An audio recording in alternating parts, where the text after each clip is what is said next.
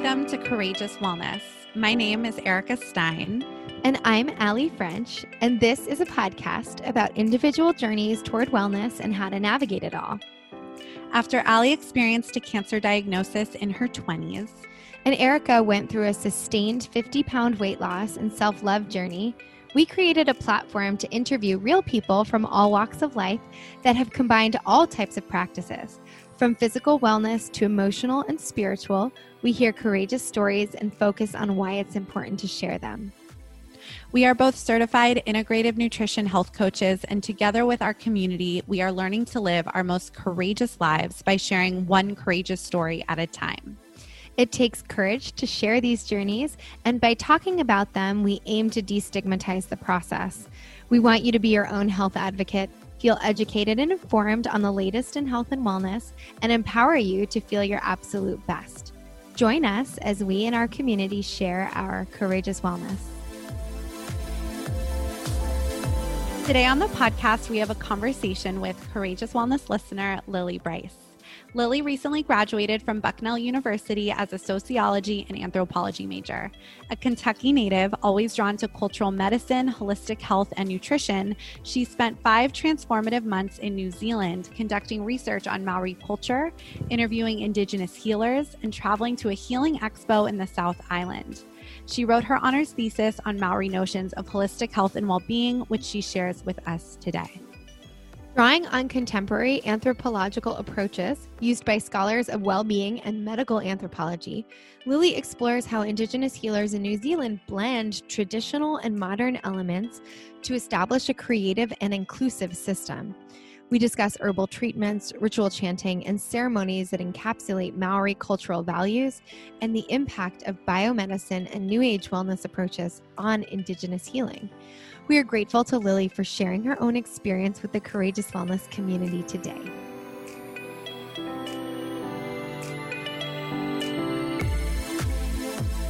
We have an exciting new discount for our listeners with Four Sigmatic.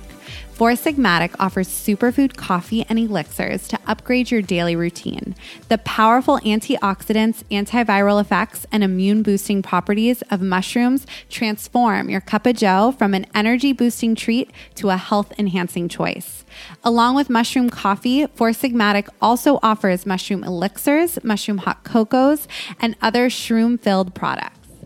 Erica uses the lion's mane in her morning superfood coffee, and even though I hate mushrooms, I absolutely love the products, especially the matcha latte powder, which contains maitake mushrooms and adaptogens. For ten percent off Four Sigmatic products, visit four sigmatic dot com and use the code COURAGEOUS at checkout, and there's also a direct link in our show notes. Well, welcome, Lily. We're so excited to talk to you today. Thank you. So excited to be here. Yeah. So to, to start off, can you tell us and our listeners a little bit about um, your personal journey and how that took you into the, the study, the fields that you're in now and the studies that you've done? And um, yeah, let's just start there. Yeah. Um, I think I've always been drawn to the field of wellness just from a really early age. My family's always kind of been open to different ways of healing. Both my parents have been into acupuncture. I started getting acupuncture in high school to deal with some um, anxiety and just kind of holistic medicine. So it's something that wasn't completely foreign to me going into college. Um, and then I got really into kind of the nutrition part of it. I'm a huge fan of Max Lugavere and Kelly Leveque. I've read both of their books multiple times. Um, so I've just always been really into that and just kind of um, the gut-brain connection, which of course is really um, hitting the media now. So um, I think the more I got into that um, and the more I started to take courses in anthropology and just looking at other cultures' views of wellness and like what constitutes well-being, I kind of saw an intersection there.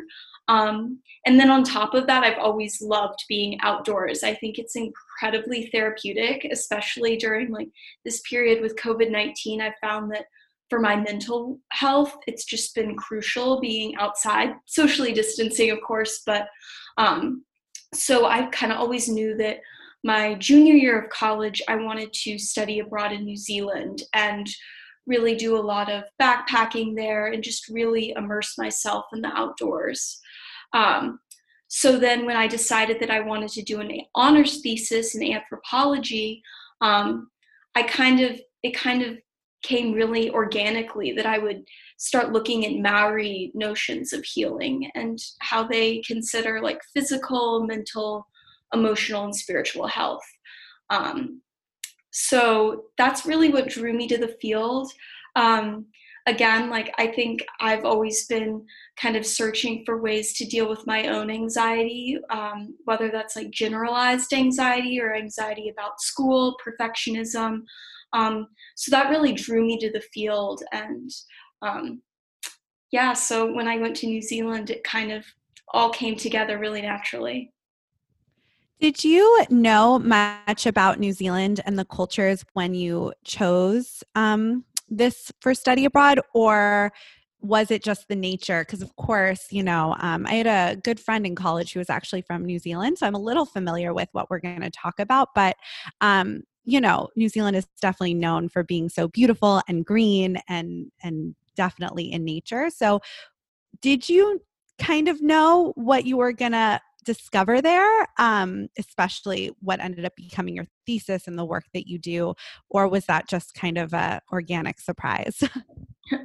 um, it's funny. I, out of all the anthropology courses I've taken in college, none of them really focused on the Maori. So when I went to New Zealand, I definitely went in a little blind, which ended up being amazing because I went in with no preconceived notions. And as an anthropologist or like aspiring anthropologist, that's kind of the best way to do things. Um, so yeah, I really just went in. I, um, I yeah, kind of like you, I, I kind of went in being like, okay, I'm going to this beautiful place where the, it's just so green and the natural environment is just so inspiring.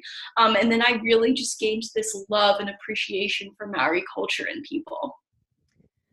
That's really cool. And I I get excited hearing you talk because I know we're not that old, but it feels like it's been a while since I, we were in our studies, and it's so exciting this time in your life where you're, you really have so many, I feel like we actually have this at any place in our life, but it gets harder to remember that. And so you're at this place where you're really like, can have this open mind and really just follow whatever inspires you and you find to be important to to you and maybe to others and how you want to use that in your life. So that's just a side note. I, I think that's kind of, so it's like, it's an exciting time um, for you. And um, so I'm curious, you know, if anybody doesn't know too much about Maori culture, um, which is indigenous New Zealand population, yeah. can you, can you talk to us a little bit about, about Maori culture and, and then a little bit about sort of this holistic Um, approach to wellness that they they have, and uh, and just explain that, break it down a little bit for us. Yeah. Um, so I was lucky enough through my program's um, orientation program to actually visit uh, visit a marae in the North and South Island, which is kind of a um, a cultural center for the Maori people. Um, it's where they have a bunch of ceremonies, weddings, funerals, as well as just social gatherings. So um, I, was, I was really able to get a sense for Maori tradition there. And I found that Maori culture is really rooted in the creation stories. So the creation of humanity, um, which is, they're really beautiful stories. It's, um, It's kind of like their version of um, Mother Earth and Father Sky. Their names are Papi and Rangi in um, Maori, in Maori um, language.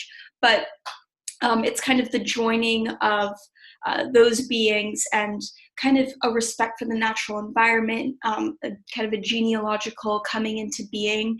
And that's kind of where Maori appreciation for the natural environment and kinship ties really comes from.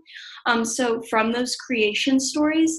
And then um, the more I spoke with Maori healers, um, both younger and older, it, I really found that uh, because of how Maori tradition is really rooted in those stories, they view the mind, body, soul, spirit as being an interconnected system. So while they really do recognize the purpose of Western biomedicine, especially in terms of surgery. Um, they really view, like, you know, taking topical medicine or pills or anything like that is really just treating the symptoms rather than the root cause, um, which is why, like, I went to um, a healing expo in Christchurch, and I really, and not only were Maori healers there, but like New Age healers, crystal healers, energy singers, um, and I learned about chakras there and all that, um, all that good stuff. Um, and I really found that there was this overlap between New Age healing and Maori healing, and how they just view the human body as being this interconnected system. And the more you are kind of in tune with your emotions and your spiritual health and connected through your family, the better off your physical symptoms are going to be. You know, that makes a lot of sense. And I think, you know, in, in the last probably hundred, hundred plus years, especially in the Western world and with Western medicine, we've lost touch with a lot of sort of ancient um, healing practices, right? Medicine in in different forms. And I'm sure this, I mean, I'm not an anthropologist, but just from my own sense of sort of dabbling knowledge in different sort of um, indigenous medicine from around the world and ancient sort of like cultural healing modalities, that, you know, there's there's been a, a distancing and um, sort of a separation from the idea of like the whole, the whole person, um, to th- this sort of compartmentalized system, which we see very, very much in our current Western medicine um, sort of structure systemically, where it's like, if you are dealing with a brain issue, you go to a neurologist. If you're de- dealing with a foot issue, you go to a podiatrist, right? It's like we don't even look at the body as whole all the time, right? And then if something over here on the right side is going wrong, well, maybe that's affecting something on the left side too, you know, because it's all connected. So not even looking at the body holistically, but that there's also other components to the human that affect the physical health. And I think just now with the resurgence and the more mainstream sort of um, functional medicine movement in Western medicine, we're sort of going back to that a little bit. But it's like, these are things that you're saying from like the Maori tradition, but that many cultures have known for thousands and thousands of years. We've just really detached from that sort of perspective. Um, so I'm curious, you know, you're going, you went to this expo, you're seeing that there's all also these sort of like contemporary healers. There's sort of this crossover between um, some ancient things and some new age things, but sometimes new age things are just really ancient things. Yeah. Yeah. So what, like in your experience with this, then what made you decide on, like on your thesis specifically, what were you going to be like, yeah, I'm going to, I'm going to dive into this research. I'm sparked. I'm inspired now. This is what I want to explore. Yeah. I think the beauty of going someplace where you really don't know what to expect um, is just kind of like going in, and I knew that I was going to look at healing, but I had no idea what I was going to find. Um, so like the more I spoke with healers, like I had no idea that Maori connection to the land and family were so central to health. So that was something that I really, that really came together. It was kind of like all of these pieces to the puzzle coming together. And then it's so interesting, like coming home, I'm like, well, I can, I, it is really so amazing how I can incorporate this into my own life and feel so much so much better. And um, yeah, so it is beautiful, like this time, especially like reconnecting with my family and putting down the technology and going outside and just immediately feeling better. Like those are ancient Maori systems and cultural concepts, but they're so applicable to the, to the world we're in today. Um, so it really was interesting. I actually have a really interesting story. While I was con- doing my research at the expo, I was having this sacred spiritual massage done um, by one of the Maori healers. And it's interesting because this form of massage, it's called a miri miri, and it's it includes way less physical touch than a massage you would get like here in like or in L A or in anything um, in the United States. Um, it actually includes a lot of ritual chanting. And I was on the table. The Maori healer's not touching me. He's doing this ritual chanting. I'm sobbing. It's just, it was an incredible experience, so emotional, so profound. And that was when it really hit me um, that we really are this system. And like, I, you don't really need, like, sometimes physical touch isn't like necessary for the healing process. It really is so interconnected. And like that really was such a profound emotional experience. And it's a reason why personal connection in Maori culture is so crucial. Like I had to meet with this healer days in advance before this healing session went on. Um, so again, like I was just learning as I was going along, and again, like a lot of unexpected things along the way, but it really was just, again, like putting together these pieces. And while I didn't really know what I had in mind in terms of my thesis, I knew the basic outline.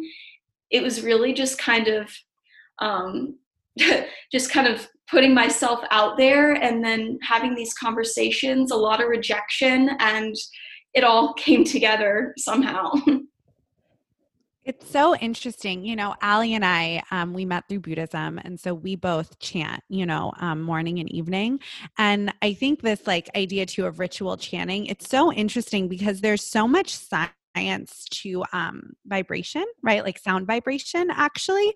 And um, it's one of the favorite things I love about our practice. I mean, obviously the whole practice is the chanting, but I loved um, learning about really like the science behind like sound vibration. I just think it's so interesting. And so I think it's pretty, I'm I'm not surprised, but I think it's super cool that you had that kind of experience where someone was chanting and you you felt it right throughout your whole body, because sound and vibration, it is like exceptionally powerful.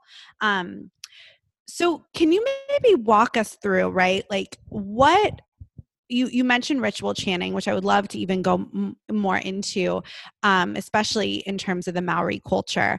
Um, but what are maybe your top ancient healing modalities that you really discovered and that maybe you would hope that could become something maybe in the collective, right, for collective healing, as opposed to just ancient healing, like where these little communities have it, but it might not be so widespread?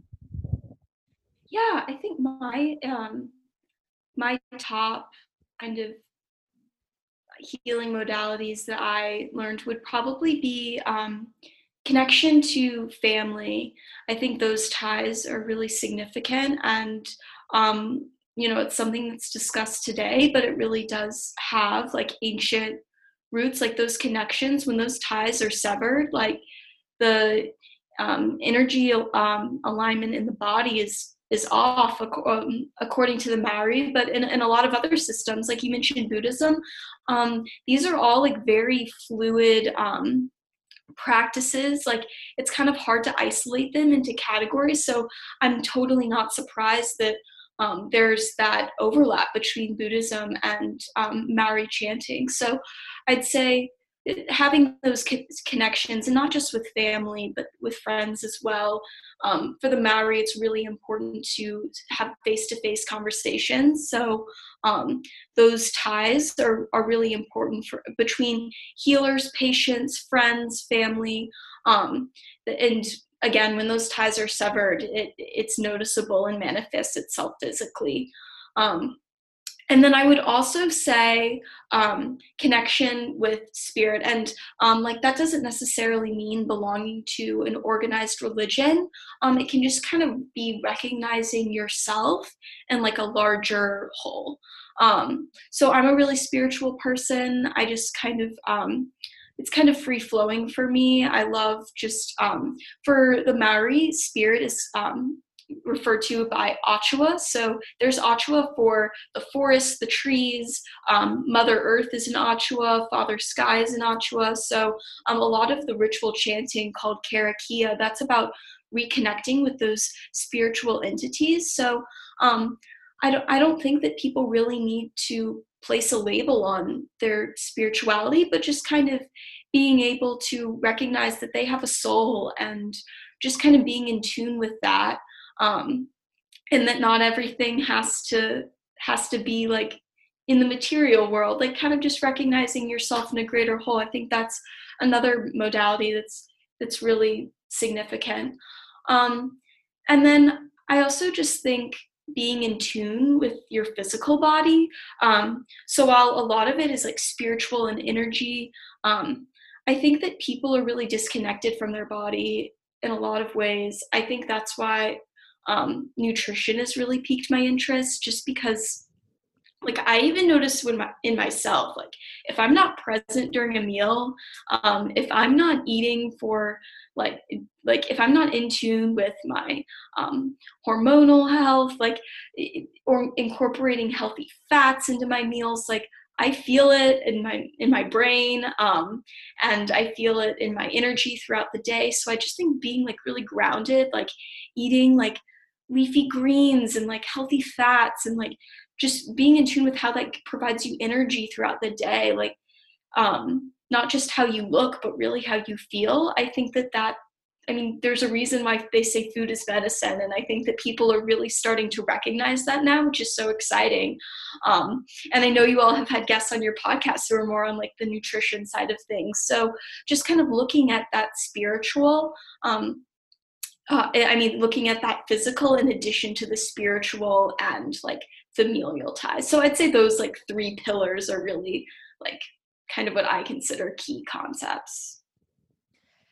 That's really cool. Can you tell us a little bit about what um, maybe the sort of diet is? Is there, are there any specific, do they use herbs or food in a specific way culturally in the, in the Maori culture? It is really interesting actually. So um, there isn't, it's, it, there's kind of less of an obsession about food in Maori culture in terms of nutrition. I feel like in the United States, people are so hung up on it. Like people are constantly talking about nutrition, it seems like here. And there it's more like, what does food mean in terms of like, like um, there's this thing called tapu and noa. So tapu is this sacred state of restriction, whether that be in like a healing ceremony, a funeral, um, a wedding, anything like that. So that's tapu. Noa is this state of neutrality. So there's kind of this like element of balance and flow um, in Maori culture, and food, rather than kind of being hung, hung up on the nutrients, it's more about like how food is an agent of Noa, how it kind of introduces this state of neutrality. So these um, sacred states of restriction during ceremonies, that can really only be broken with a feast. So it's, food's really celebratory. Um, it's kind of represent, represents neutrality, um, re- reintroducing balance. Um, so there's kind of less of a discussion of the foods um, specifically, and what, rather like what kind of energy it brings. We want to take a quick break from this episode to tell you about today's sponsor and one of our favorite wellness brands, Ned. Ned produces the highest quality full-spectrum C B D from organic hemp plants sourced entirely from an independent farm in Colorado. After interviewing co-founder Adrian Zimmerman on the podcast and trying their products, Allie and I were both instant fans of the products and of the company. As someone who struggles with anxiety, my favorite product is definitely the full spectrum hemp oil line. I notice a huge difference in my anxiety, sleep, and general mood when I take it consistently, so I have made it part of my daily self-care routine. Every day I use the seven hundred fifty milligram tincture and do two droplets under my tongue in the morning and evening. I also love applying the hemp-infused body butter to my neck and shoulders before bed as I am winding down, and always use my tincture as an alternative to any pain medication if I get hit with a headache. What's great about Ned is that they also offer a North Star membership where with zero commitment, I can have my favorite products delivered monthly at an extra discount with free shipping and no annual fee. I have also become a dedicated user of Ned products and have been able to replace my monthly use of ibuprofen to manage period discomfort with Ned's Natural Cycles collection of salves, tinctures, and roll-ons. This collection is slow crafted with love from an extraordinary group of women and provides a more holistic, anti-inflammatory, and natural pain relief option. Also, I recently started incorporating Ned's limited release immunity blend tincture into my routine as well. This blend combines botanicals, herbs, and fungi to offer functional immune support. one hundred percent of profits are donated to EcoHealth Alliance to support their fight against pandemics and promotion of conservation. If you want to check out Ned and try their C B D for yourself, we have a special offer for the Courageous Wellness audience. Go to www.helloned.com slash C W podcast. That's H-E-L-L-O-N-E-D dot com slash C W podcast to get fifteen percent off your first order plus free shipping. Thank you, Ned. We know you're going to love it. You can also find the direct link in our show notes and check out all of their wellness products. Now back to the episode. I love this so much. I, I just think it's like, especially with everything we've been through this year now, I think this is all so relevant. You know, again, like it's always so interesting when I learn about different cultures or different practices, especially ones that like you're saying, like it's, it's, revolutionary to how I feel like American society has been existing, but it's actually not so revolutionary that we should have these like familial ties, right? And for some people that's chosen family, right? Of friendships and, you know, because I'm also a big proponent and I love my family so much, but I also know people who need to have boundaries, right? With certain members of their family and their environment. So whatever that means to you, I think this concept of human connection with the people we love the most has been kind of brought to the forefront as more important than ever, especially this year when we've been stripped from it, to be yeah. honest. And um, even right, like nature, like it, there was a funny meme um, that went around at the beginning of quarantine that was like, now I understand why dogs are always so excited to go for their walk. Like when they're like, ooh, I want to, I want to go outside. And I saw that.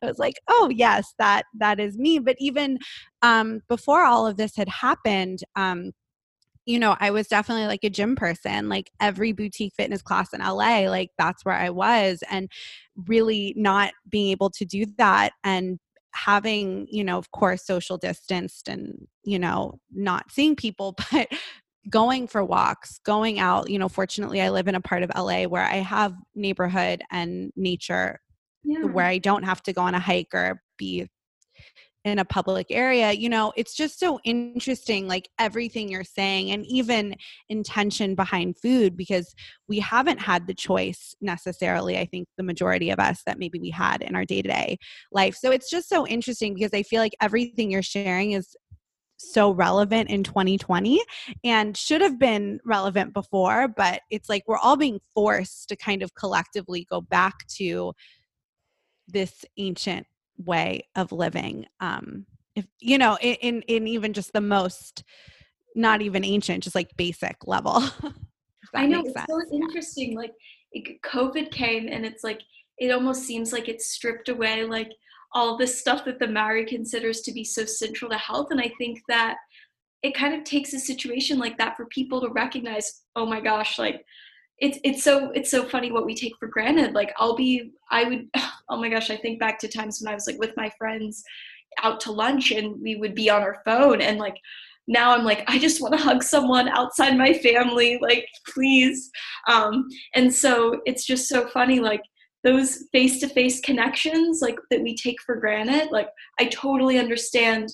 Like thinking about my experiences in New Zealand, like of course the Maori, like of course that's so central to well-being. Like it's almost like basic sense, and it takes, you know, a pandemic to kind of realize it. But um, you're so right. Like it, these ancient modalities are just coming to the forefront, and I think that people are really understanding the significance of of those types of connections. Yeah, absolutely.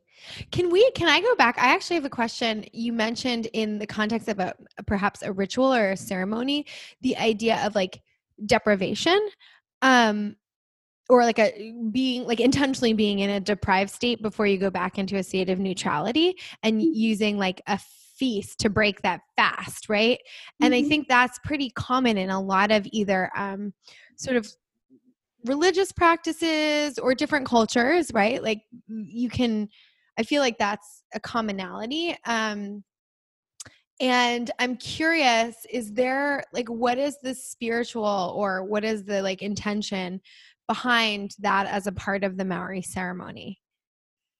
Yeah, it's, it's kind of like stuff that informs everyday life for the Maori. So while it is definitely heightened in ceremonies, um, like the head is really sacred for the Maori. Um, so it's kind of like all about res- res- uh, respecting stuff that has a sacred state of restriction. So um, when I stayed at the marae, um, they we slept on the floor of the marae, everyone in my program, and you have to have the mattresses um, in a really specific way. So the pillows have to be opposite each other. You can't have heads next to each other. And we had to be really careful, even though the entire floor of the marae was covered in these mattresses, and there were like eighty of us, um, we couldn't step over anyone's pillow. That was because it's where the head is, and that's the most sacred part of the body for the Maori. Um, so it's, yeah, it's kind of stuff that informs everyday life.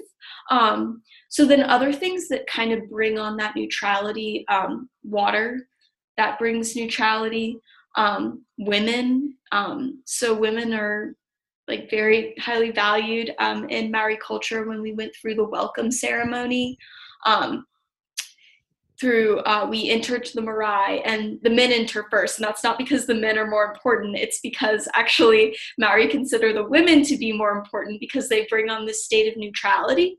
Um, and so the men are there essentially, like it's kind of rooted in ancient tradition, tradition as a form of um, protection for the women, um, because women are like these highly valued um, members of Maori society. Um, they, they're agents of Noah. Um, They're essential, they're, you know, like they represent Mother Earth. Um, so that's that's why women are kind of th- these like really um, significant um, beings in Maori culture. So yeah, so sacred states of uh, sacred states of restriction really just inform everyday procedures, um, which is why like, it's really important to like bring on those like states of neutrality. And, and, and that's why the significance of like, um, like healing practices comes into play too, because that involves both states. It's not just a state of restriction, but it's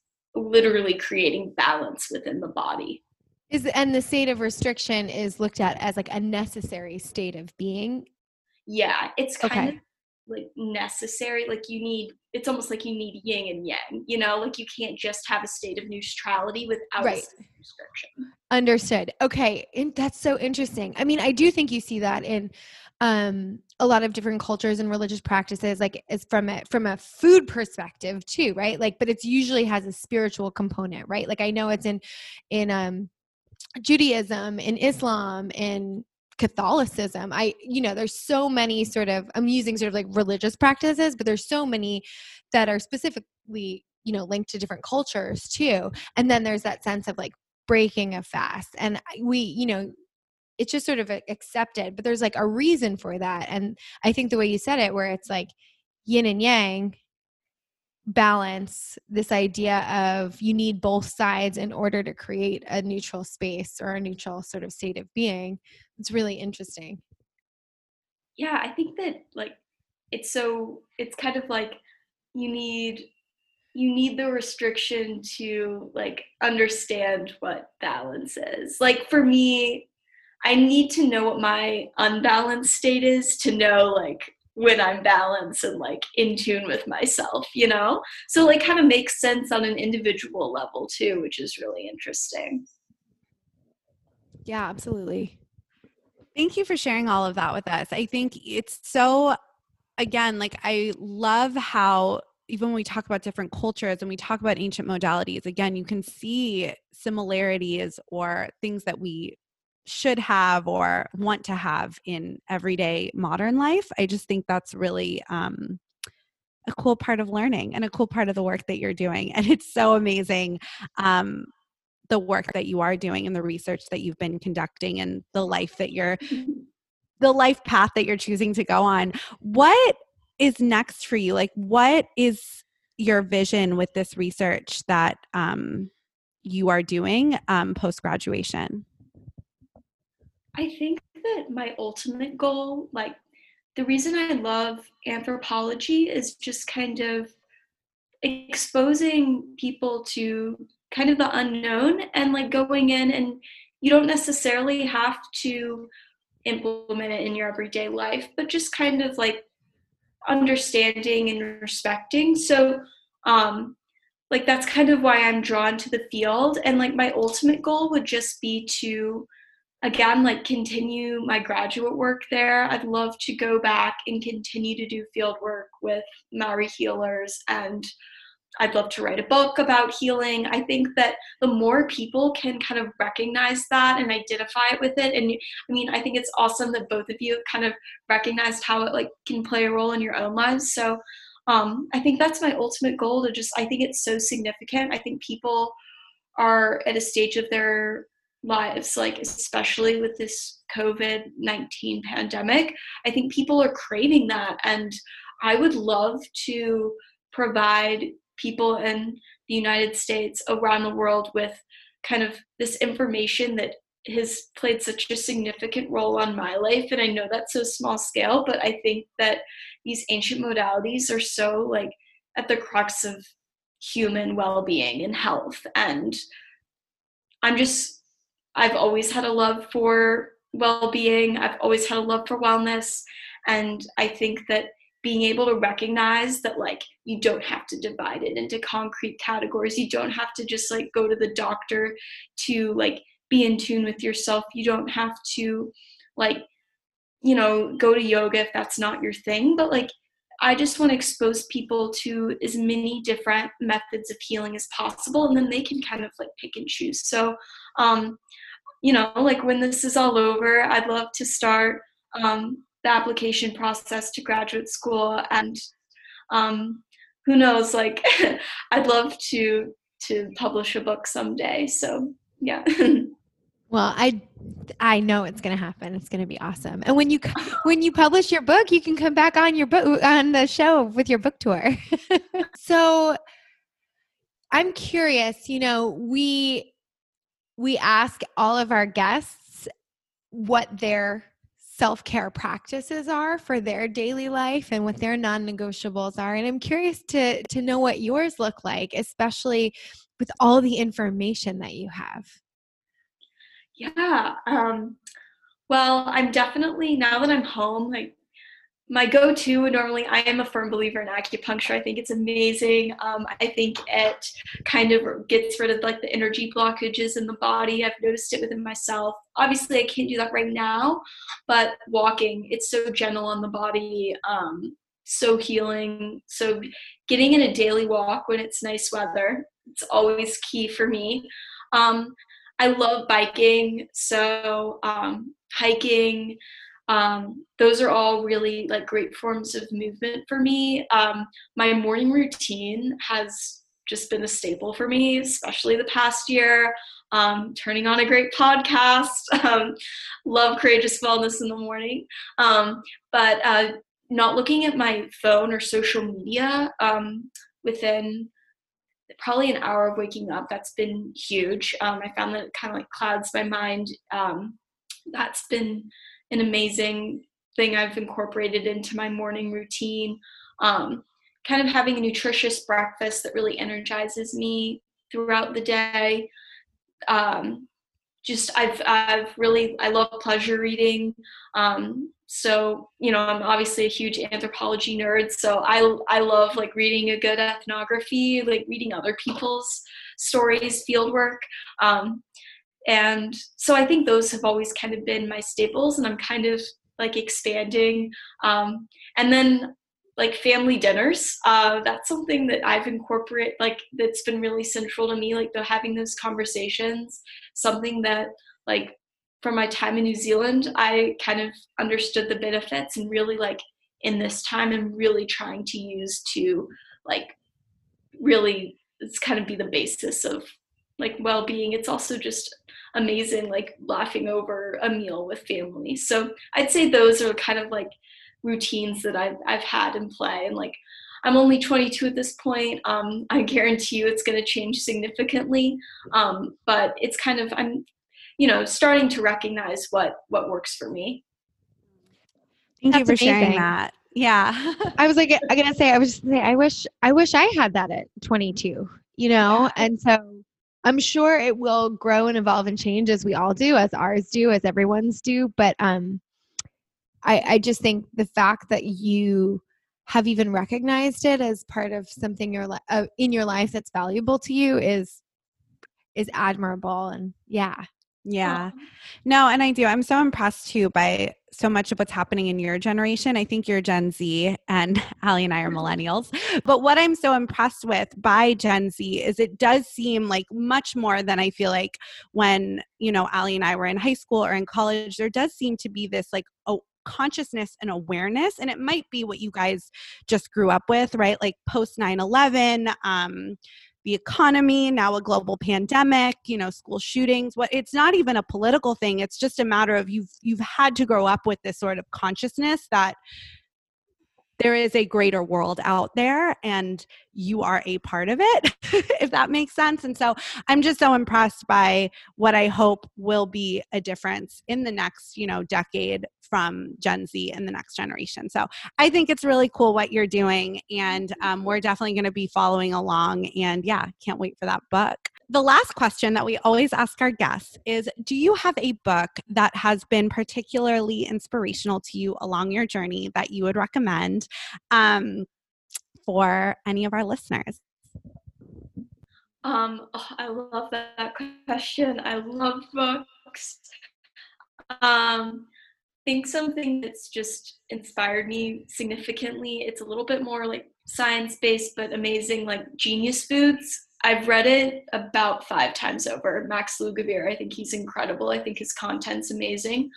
Um, in terms of anthropology, um, Charles King's uh, Gods of the Upper Air, if you really just kind of want to understand like cultural relativism and just kind of like being open to other cultures, I think it's a great kind of introduction. I love it. It's not too like complex. I kind of get a little bit um, annoyed if it's a little bit too scholarly and like not down to earth. So like if people are just kind of looking to kind of get a window into anthropology, Gods of the Upper Air is incredible. So I think um, those two books have really just kind of helped me along my wellness journey.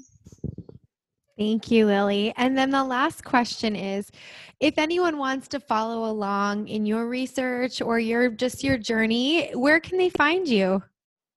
I have a blog um, where I talk about my experiences in New Zealand, wellness, relationships. Um, it's lily dot bryce six dot wixsite dot com slash my site. Um, Lily's L I L L Y, all lowercase. Um, and my email's on there too, uh, lily dot bryce at yahoo dot com. So um, I encourage people to just shoot me questions, comments, let them know what they want to hear from me on the blog. Great. Thank you so much. And we'll link that as well in our show notes. Great. Thank, Thank you, Sally. Thanks for joining us today. Thanks for tuning in to another episode of Courageous Wellness. Tune in every Wednesday for a new episode featuring a different guest each week. Subscribe, rate, and write us a nice review.